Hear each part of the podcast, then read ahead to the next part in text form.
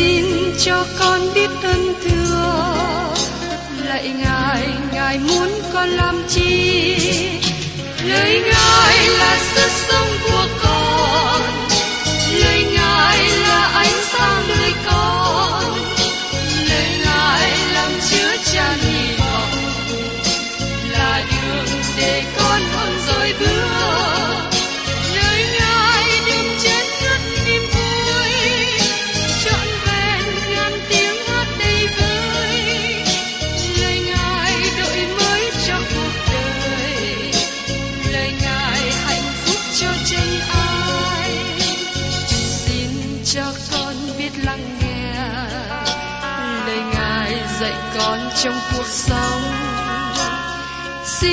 cho con biết lắng nghe. Lời ngài từng theo bước đời con. Xin cho con biết sẵn sàng chờ đợi và vẫn nghe theo chúa. Xin cho con biết sẵn sàng thực hành lời chúa đã truyền ban. Hân hoan chào mừng quý vị đến nghe chương trình Tìm hiểu Thánh Kinh. Đây là một chương trình học kinh thánh liên tục và hệ thống trong thời gian 5 năm. Chúng ta sẽ lần lượt khảo sát từ sáng thế ký cho đến khải huyền. Mục sư tiến sĩ McGee là người được Chúa dùng để sáng lập và thực hiện chương trình này. Ông tin rằng lời của Đức Chúa Trời có khả năng đáp ứng mọi nhu cầu cho tất cả mọi người trên thế giới, không phân biệt chủng tộc, văn hóa, trình độ tuổi tác hay phái tính. Ước mong quý vị theo dõi liên tục và giới thiệu cho thân nhân bạn hữu cùng đón nghe. Kính chào quý vị và các bạn. Trong chương trình tìm hiểu Thánh Kinh kỳ trước, chúng ta đã tìm hiểu trong Thessalonica thứ nhất đoạn thứ ba, nói về sự đến của Đấng Christ là hy vọng thanh sạch. Và điều này đã ảnh hưởng đến đời sống và cách sống của những người tin nhận Ngài. Nó là trọng tâm của thư tín này. Và hôm nay chúng ta tiếp tục tìm hiểu ở trong sách Thessalonica thứ nhất đoạn thứ tư, từ câu 1 đến câu 12, nói đến cách sống của người tin Chúa. Bây giờ mời các bạn cùng nhau xem đoạn 4 câu 1. Vả lại, hỏi anh em, anh em đã học nơi chúng tôi phải ăn ở cách nào cho đẹp ý Đức Chúa Trời, và điều đó anh em đã làm rồi. Thì chúng tôi nhân Đức Chúa Giêsu xin và cầu cho anh em phải đi luôn trong đường ấy càng ngày càng tới. Trong đoạn này dạy người tin Chúa Giêsu sống cách nào trong ánh sáng để hướng về sự đến của Ngài. Điều này được gom tóm trong từ ngữ ăn ở mà chúng ta sẽ thấy lần nữa trong câu 12. Đây là phương diện thực tế của hy vọng về sự đến của Đấng Christ. Chúng ta hướng về ngày chúng ta được cất lên và gặp Chúa trên không trung. Nhưng thưa các bạn, trong khoảng thời gian này, chân của chúng ta vẫn còn bước đi trên đất này. Chúng ta cần phải sống cách nào để đẹp lòng Đức Chúa Trời. Phaolô nói, hỡi anh em, anh em đã học nơi chúng tôi phải ăn ở cách nào cho đẹp ý Đức Chúa Trời. Và cầu anh em phải đi luôn theo đường ấy càng ngày càng tới. Chúng ta cần giữ luôn được tốt hơn. Chúng ta cần phải phát triển thêm trong ân điển và trong sự nhận biết Ngài. Sự ăn ở của đời sống cơ đốc nhân rất là quan trọng. Nó được nhấn mạnh ở nhiều phần trong Kinh Thánh, như chúng ta có tại đây. Cơ đốc nhân không thể làm những gì mình vui lòng. Người ấy cần làm những gì đấng Christ vui lòng. Và trong Thessalonica thứ nhất đoạn 4 câu 2 nói tiếp. Anh em biết rõ chúng tôi đã bởi Đức Chúa Giêsu mà truyền cho anh em những điều răn nào. Khi liên hệ đến cách ăn ở, chúng ta thấy Phaolô đã ban một số điều răn cho người Thessalonica. Các bạn nhớ rằng Chúa Giêsu cũng ban một số điều răn, và một số điều răn này là điều răn mới.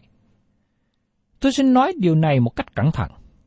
Mười điều răn không có dự phần đem tội nhân đến sự cứu rỗi, và nó cũng không phải là tiêu chuẩn cho hành động của cơ đốc nhân. Mục đích của mười điều răn giống như hình ảnh của người thầy giáo nắm lấy tay của đứa trẻ và đem chúng ta đến thập tự giá và nói rằng, con cần sự cứu rỗi. Mười điều răn giống như một tấm gương soi, và nó chỉ cho chúng ta biết mình là tội nhân. Mười điều răn không có ban cho chúng ta sự cứu rỗi, nhưng nó chỉ cho chúng ta biết mình là tội nhân và cần Chúa cứu thế. Đó là mục đích của mười điều răn. Do vậy, có những điều răn được ban cho cơ đốc nhân và những tiêu chuẩn để hành động mà nó đặt tiêu chuẩn cao hơn 10 điều răn nữa. Trong Thessalonica đoạn 5, chúng ta tìm thấy 22 điều răn hay là mạng lệnh được ban cho cơ đốc nhân. Giờ đây một câu hỏi tự nhiên được nêu lên. Nếu một người không giữ được 10 điều răn, làm cách nào người ấy giữ được các điều răn cao hơn? Kinh Thánh nói rõ ràng, con người không thể giữ được 10 điều răn. Quốc gia Israel đã vi phạm những điều răn này, như Simon Ferrer đã thú nhận. Trong sách công vụ đoạn 15, câu 7 đến câu 11. Sau một cuộc bàn luận dài rồi, Ferrer đứng dậy nói cùng chúng rằng, Hỡi anh em, hãy biết rằng từ lúc ban đầu Đức Chúa Trời đã chọn tôi trong các anh em để cho người ngoại được nghe tin lành bởi miệng tôi và tin theo. Đức Chúa Trời là đấng biết lòng người, đã làm chứng cho người ngoại mà ban Đức Thánh Linh cho họ cũng như chúng ta. Ngài chẳng phân biệt chúng ta với người ngoại đâu, vì đã lấy đức tin khiến cho lòng họ tinh sạch. Vậy bây giờ, cớ sao anh em thử Đức Chúa Trời gán cho môn đồ một cái ách mà tổ phụ chúng ta hoặc chính chúng ta cũng chưa từng mang nổi. Trái lại, chúng ta tin rằng nhờ ơn Đức Chúa Giêsu, chúng ta được cứu cũng như người ngoại vậy. Thưa các bạn, nếu chúng ta không giữ được 10 điều răn, làm cách nào chúng ta giữ được điều răn cao hơn cho hành động cơ đốc nhất?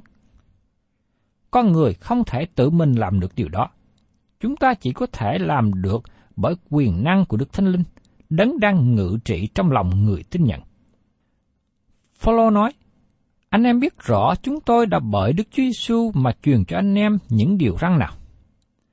Phaolô đã ban một số điều răn cho những người tin Chúa. Chúng ta không phải là những người sống vô luật pháp.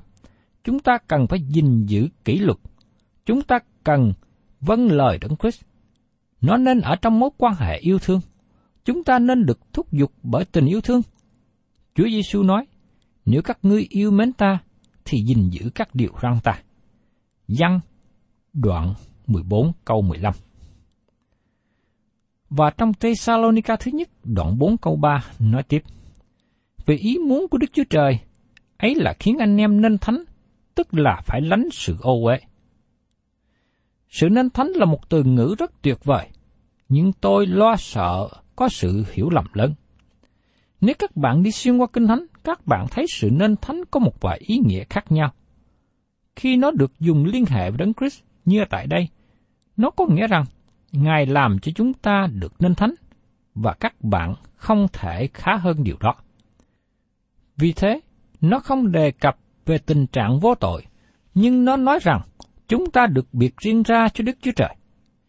Thí dụ như Simon Ferrer đã nói về sự kiện rằng, vì chẳng hề có lời tiên tri nào bởi ý một người nào mà ra, nhưng ấy là bởi Đức Thánh Linh cảm động mà người ta đã nói bởi Đức Chúa Trời. Trong phi rơ thứ nhì, đoạn 1 có 21.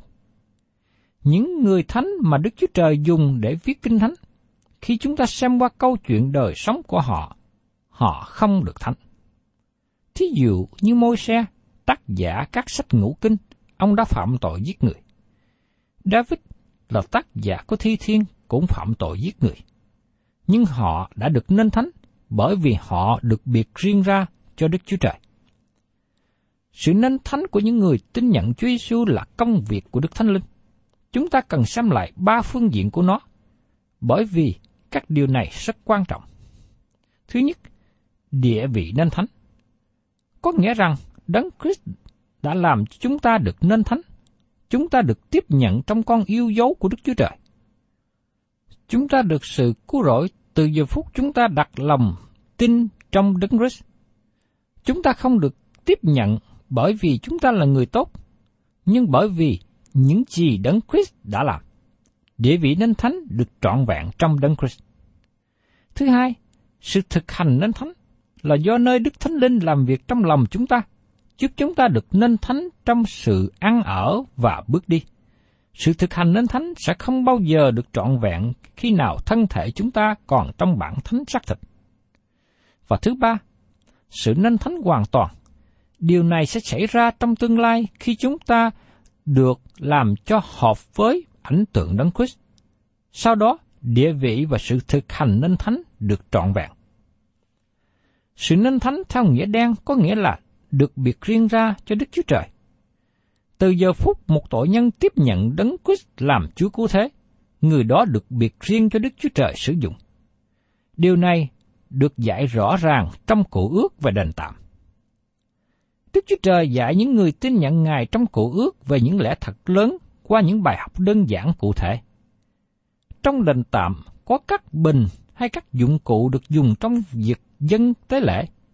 Đức Chúa Trời gọi các vật dụng này là thánh, bởi vì chúng được biệt riêng ra cho công việc của Đức Chúa Trời. Đó là cách chúng nó được trở nên thánh. Trong một cách tương tự, khi áp dụng với con người, khi một người đến với Đấng Christ, người đó được sự cứu rỗi. Người ấy được thuộc về Đấng Christ. Phaolô nói rằng, về ý muốn của Đức Chúa Trời ấy là khiến anh em nên thánh. Các bạn được biệt riêng cho mục tiêu thánh, cho Đức Chúa Trời. Mỗi con cái của Đức Chúa Trời, mỗi người tin nhận Đấng Christ được biệt riêng ra cho Đức Chúa Trời. Vì thế, Phaolô khuyên phải tránh sự ô uế. Xin đừng nghĩ rằng chỉ có những người Thessalonica cần lời khuyên này của Phaolô. Xin đừng nghĩ rằng lời khuyên này chỉ áp dụng cho những người phạm tội trong xác thịt. Cũng đừng nghĩ rằng lời khuyên này chỉ áp dụng cho người La Mã phạm tội thờ hình tượng và tội giám dục. Ngày nay chúng ta thấy nổi lên việc thờ phượng sa tăng và sự thực hành của nhiều nhóm tà giáo. Có nhiều bùa chú và thực hành ma thuật nữa. Và luôn có sự thực hành tình dục bậy bạ. Ngày nay chúng ta rất buồn khi nghe nhiều cơ đốc nhân, ngay cả những người làm công việc Chúa lại vướng vào những tội lỗi tình dục bậy bạ. Chúng ta là những người được biệt riêng ra cho Đức Chúa Trời sử dụng. Phaolô nói rằng các bạn không thể nào liên hệ đến tội lỗi tình dục, cùng lúc đó các bạn cũng được sử dụng bởi Đức Chúa Trời. Một người không thể vừa sống trong tội lỗi, vừa làm mục sư, giải trường Chúa Nhật, làm chấp sự hay tham gia vào ban hát để ngợi khen Đức Chúa Trời. Nếu các bạn phạm tội, các bạn quỷ phá công việc Đức Chúa Trời. Một cơ đốc nhân có nên ráng sức để sống thánh khiết không? Tôi nghĩ cần như thế. Nhưng các bạn và tôi cần nhận biết rằng chỉ có ở trong đấng Christ chúng ta mới có thể được tiếp nhận bởi Đức Chúa Trời. Phaolô nói rằng chúng ta đã được nên thánh, đã được ban đến địa vị cao, được biệt riêng ra cho Đức Chúa Trời sử dụng. Vì thế, chúng ta cần nên làm gì? Xin mời quý vị cùng xem tiếp ở trong Tê Salonica thứ nhất đoạn 4, câu 4 câu 5. Mỗi người phải giữ thân mình cho thánh sạch và tôn trọng, chẳng bao giờ xa vào tình dục luôn tuồng như người ngoại đạo là kẻ không nhìn biết Đức Chúa Trời. Xung quanh người Thessalonica tin nhận Chúa là những người ngoại giáo mà họ kết hợp tình dục với tôn giáo của họ. Tình dục là tôn giáo giữa dòng người Hy Lạp, và thành phố Corinto đầy dễ những điều này, và tại Thessalonica cũng có nữa. Phaolô nói rằng, chúng ta phải sống một đời sống để giới thiệu tin lành. Ngày nay có nhiều người tin nhận Chúa mà còn sống bậy bạ, cho nên họ gây tiếng xấu cho tin lành. Những người như thế không sống cho Đức Chúa Trời và không phụng sự Đức Chúa Trời. Các bạn không thể phụng sự Đức Chúa Trời và sống trong tội lỗi. Ngài không chấp nhận điều đó. Phaolô khuyên, mỗi người phải giữ thân mình cho thánh sạch và tôn trọng. Việc thực hiện tình dục bậy bạ ngoài hôn nhân hiện nay xảy ra quá nhiều, quá tệ. Thanh niên nam nữ có mối quan hệ tình dục với nhau trước hôn nhân và không cần tôn trọng hôn nhân. Họ biết nhiều về tình dục, nhưng họ không biết nhiều về tình yêu thương. Đức Chúa Trời nói rằng, thân thể này cần được cứu cho mối quan hệ hôn nhân. Điều này áp dụng cho đàn ông và đàn bà. Có nhiều nguyên nhân đưa đến sự không vui vẻ trong hôn nhân, và vấn đề khó khăn là người phối ngẫu không phải là người được biệt riêng cho Đức Chúa Trời sử dụng, và không chung thủy với nhau trong mối quan hệ tình yêu. Khi một người gìn giữ thân thể mình cho hôn nhân và chung thủy với người phối ngẫu, người ấy giống như một cái bình thánh sạch và tôn trọng. Và mỗi con cái của Đức Chúa Trời nên thực hành như thế. Phaolô nêu ra điều này một cách rõ ràng và khuyên lân người Thessalonica hãy bước đi trong sự thánh sạch. Và Phaolô nói tiếp ở trong Thessalonica thứ nhất đoạn 4 câu 6. Chớ có ai phỉnh phờ anh em mình, hay là làm hại anh em bất kỳ việc gì, vì Chúa là đấng báo quán những sự đó, như chúng tôi đã nói trước cùng anh em và đã làm chứng. Các bạn cần phải trở nên thành thật nếu các bạn là con cái của Đức Chúa Trời, bởi vì Chúa là đấng báo ứng sự giả dối. Tuổi đời của tôi đến nay đã chứng kiến được nền tảng này ứng nghiệm trên đời sống của cơ đốc nhân và ngay cả với một số mục sư hào việc Chúa nữa. Tôi để ý và thấy rằng một số cơ đốc nhân không có thành thật trong mối quan hệ với người khác, và Đức Chúa Trời báo ứng họ. Ngài phán xét họ ngay trên đất này. Và trong tê Salonica thứ nhất đoạn 4 câu 7. Bởi chân Đức Chúa Trời chẳng gọi chúng ta đến sự ô uế đâu, bèn là sự nên thánh vậy. Con cái Đức Chúa Trời không thể nào sống tiếp tục trong tội lỗi. Đứa con trai quan đàn có thể rơi vào chuồng heo một thời gian, nhưng nó không tiếp tục sống trong chuồng heo. Và trong Thessalonica thứ nhất đoạn 4 câu 8. Cho nên ai khinh bỏ điều chúng tôi nói, thì không phải khinh bỏ người ta đâu, bèn là khinh bỏ Đức Chúa Trời, là đấng đã ban thánh linh của Ngài trong anh em. Con cái của Đức Chúa Trời được sự ngự trị bởi Đức Thánh Linh, người ấy không thể tiếp tục sống trong tội lỗi, bởi vì Đức Thánh Linh là đấng thánh. Thời gian đến khi con Đức Chúa Trời mong ước sự thánh khiết trong đời sống của mình. Đức Thánh Linh là đấng có thể giúp chúng ta sống cho Đức Chúa Trời. Chúng ta thấy trong thư Galati, Phaolô nói rằng con cái của Đức Chúa Trời không thể sống trong tội lỗi xác thịt nữa. Thay vào đó, con cái của Đức Chúa Trời cần sanh ra bông trái của Đức Thánh Linh trong đời sống. Và trong Roma đoạn 8 câu 3, Phaolô nói rõ, Vì điều chi lực pháp không làm nổi, tại xác thịt làm cho lực pháp ra yếu đuối, thì Đức Chúa Trời đã làm rồi. Ngài đã vì cớ tội lỗi sai chính con Ngài lấy xác thịt giống như xác thịt tội lỗi chúng ta và đã đón phạt tội lỗi trong xác thịt. Tại sao thế? Có điều gì sai trật trong luật pháp của Đức Chúa Trời không? Không. Luật pháp của Chúa không có điều gì sai cả. Không có điều gì sai trong mười điều răng. Vấn đề trở ngại là do con người, chứ không phải với luật pháp của Đức Chúa Trời. Con người không thể nào sống đạt đến tiêu chuẩn của 10 điều răng, và cũng không đạt được các điều răng trong tăng ước. Chỉ có Đức Thánh Linh ngự trong lòng người tin Chúa Giêsu mới giúp người ấy sống một đời sống tốt đẹp cho Đức Chúa Trời. Đức Chúa Trời ban Đức Thánh Linh cho mỗi người tin nhận Chúa Giêsu. Ngay trong giờ phút tội nhân tin nhận Đấng Christ, người ấy được sự ngự trị bởi Đức Thánh Linh. Trong sách công vụ các sứ đồ đoạn 19, chúng ta thấy Phaolô đến thành Epheso. Tại đó ông gặp một số người xưng nhận là cơ đốc nhân, nhưng họ chưa được sự ngự trị của Thánh Linh Đức Chúa Trời. Phaolô hỏi họ có bao giờ nhận được Đức Thánh Linh từ khi được cứu chưa? Họ trả lời là họ chưa hề nghe về việc này. Họ chỉ nghe về bắp tem của Giăng Baptist. Vì thế, Phaolô giảng tin lành cho họ. Họ được sự cứu rỗi và nhận được Đức Thánh Linh. Các bạn chỉ nhận được Đức Thánh Linh khi các bạn trở lại đạo và tiếp nhận Đấng Christ. Ngay giờ phút mà một người tin Chúa Giêsu nhận được pháp báp tem bởi Đức Thánh Linh, người ấy được đặt vào trong thân thể của người tin nhận, tức là hội thánh để bắt đầu hoạt động.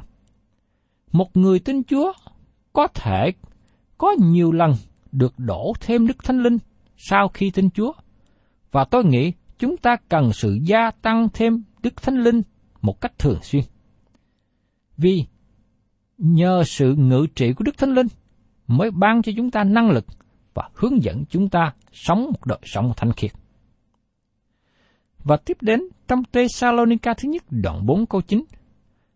Còn như sự anh em yêu thương nhau, điều đó không cần viết cho anh em, vì chính anh em đã học nơi Đức Chúa Trời phải yêu thương nhau. Tình yêu là đề tài và lời phát biểu của Phaolô làm cho ngạc nhiên. Người tin nhận Chúa cần phải có tình yêu thương với anh em mình. Nó là tình yêu thương siêu nhiên mà được học hỏi nơi Đức Chúa Trời. Trái của Đức Thánh Linh là tình yêu thương. Nó không phải là tình yêu thương trên lý thuyết, cũng không phải là một từ ngữ triều tượng, nhưng tình yêu thương thể hiện một cách cụ thể. Tình yêu thương như thế sanh ra trong lòng người tin Chúa bởi Đức Thánh Linh. Xin chú ý rằng, sau khi Phaolô nói về Đức Thánh Linh, tình yêu thương anh em là điều trước nhất ông ta đề cập. Phaolô viết: Còn như sự anh em yêu thương nhau, điều đó không cần viết cho anh em, vì chính anh em đã học nơi Đức Chúa Trời phải yêu thương nhau. Tôi tin rằng tình yêu thương đánh dấu, xác nhận là con cái của Đức Chúa Trời. Sứ đồ dân đã nhấn mạnh về đề tài này và Phaolô cũng dạy ở trong thư Thessalonica thứ nhất rằng chúng ta phải yêu mến anh em mình vì đó là bằng chứng chứng tỏ rằng chúng ta thuộc về con cái của Đức Chúa Trời. Và trong Thessalonica thứ nhất đoạn 4 câu 10 Vì đối với mọi anh em khác trong cả xứ Macedon cũng làm như vậy. Nhưng hỡi anh em, chúng tôi khuyên anh em hàng tỏ lòng yêu thương đó thêm mãi. Tình yêu thương anh em cần gia tăng và phát triển. Thành thật mà nói, một số người không có dễ thương. Nhưng xin chúng ta thương người ấy không phải vì họ là người tốt, nhưng vì Chúa dạy hãy yêu thương. Người Thessalonica đã yêu thương anh em mình, nhưng tình yêu thương của họ chưa đạt đến mức trọn vẹn trong đời sống. Vì thế, Phaolô khuyên họ cần gia thêm. Đôi khi cũng có sự bất đồng giữa những cá nhân trong dòng các thánh đồ trong hội thánh. Nhưng chúng ta cần phải giải quyết trong tình yêu thương. Sự thử nghiệm thật về tình yêu thương của chúng ta thể hiện qua việc yêu thương anh em mình. Nếu các bạn muốn thử nghiệm và tìm xem các bạn có phải là con cái thật hay không, thì đây là điều chúng ta thử nghiệm. Chúng ta có yêu thương anh em mình hay không? Và trong Tê Sa Lôn Ca thứ nhất đoạn 4 câu 11 nói tiếp. Ráng tập ăn ở cho yên lặng, chăm sóc việc riêng mình, lấy chính tay mình làm lụng, như chúng tôi đã dặn bảo anh em. Tập ăn ở yên lặng là một điều răng lý thú cho cơ đốc nhân. Ngày nay có nhiều trường dạy học sinh nói chuyện, nhất là dạy cách nói chuyện trước đám đông, nói chuyện khi giao tiếp làm ăn, trong sự giao dịch hàng ngày. Nhưng có lẽ chúng ta cần có lớp học dạy học sinh yên lặng nữa. Nhiều thánh đồ cần khoa học này. Chúng ta cần tập tành sống yên lặng. Tôi thấy điều này khó thực hành cho một số đông người. Và tiếp đến, Paulo khuyên mỗi người lo chăm sóc việc riêng mình. Đây là điều răng rất là tốt. Chúng ta cần để ý đến trách nhiệm trong việc xây dựng nhà mình. Xin đừng để ý soi bói dò tìm việc riêng của người khác. Đây là lời khuyên cho cơ độc nhân. Mỗi người phải lo việc nhà riêng mình. Đó là trách nhiệm mà chúng ta cần phải làm một cách chu toàn. Paulo cũng nói rằng, hãy lấy chính tay mình làm luận, y như chúng tôi đã dặn bảo anh em. Tôi mong rằng mỗi cơ đốc nhân cần phải năng động, cần phải làm việc để sinh sống, cần ra tay góp phần vào công việc của hội thánh. Bàn tay, đôi chân của người siêng năng thật là tốt đẹp biết bao. Và Phaolô nói tiếp ở trong Thessalonica thứ nhất đoạn 4 câu 12. Hầu cho anh em ăn ở với người ngoại một cách ngay thẳng, không thiếu gì hết. Ăn ở cách ngay thẳng là một điều cần thiết nữa cho cơ đốc nhân ngày nay. Nó tạo nên một sự kính trọng, tin tưởng nơi người khác. Sự ăn ở của chúng ta cần thành thật trước mặt Đức Chúa Trời và trước mặt con người. Các bạn thân mến, trong phân đoạn của sách Thessalonica thứ nhất đoạn 4 này, Phaolô nhắc nhở đời sống cơ đốc nhân trong khi chờ đợi sự đến của Chúa Giêsu. Mỗi người cần phải sống một đời sống thánh sạch, cần phải bày tỏ một người cơ đốc nhân tốt, cần phải có tình yêu thương đối với anh em mình, cần phải là một ngọn đèn sáng cho những người xung quanh, đặc biệt là những người chưa tin nhận Ngài. Vì thế, Phaolô luôn nhắc nhở rằng khi chúng ta chờ đợi Chúa Giêsu đến, không phải chúng ta chỉ ngồi đó mà thôi, nhưng mỗi người phải thể hiện sự sống động trong đời sống cơ đốc nhân. Như thế, khi Chúa Giêsu trở lại, thấy rằng tất cả chúng ta là những người sẵn sàng. Tôi mong ước rằng các bạn sống trong ánh sáng đó và tiếp tục hướng về Ngài Chúa Giêsu trở lại. Thân chào tạm biệt quý thính giả và xin hẹn tái ngộ cùng quý vị trong chương trình tìm hiểu Thánh Kinh kỳ sau.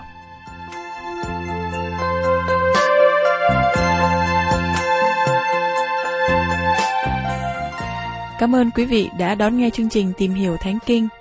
Nếu quý vị muốn có loạt bài này, xin liên lạc với chúng tôi theo địa chỉ sẽ được đọc vào cuối chương trình. Kính chào quý thính giả.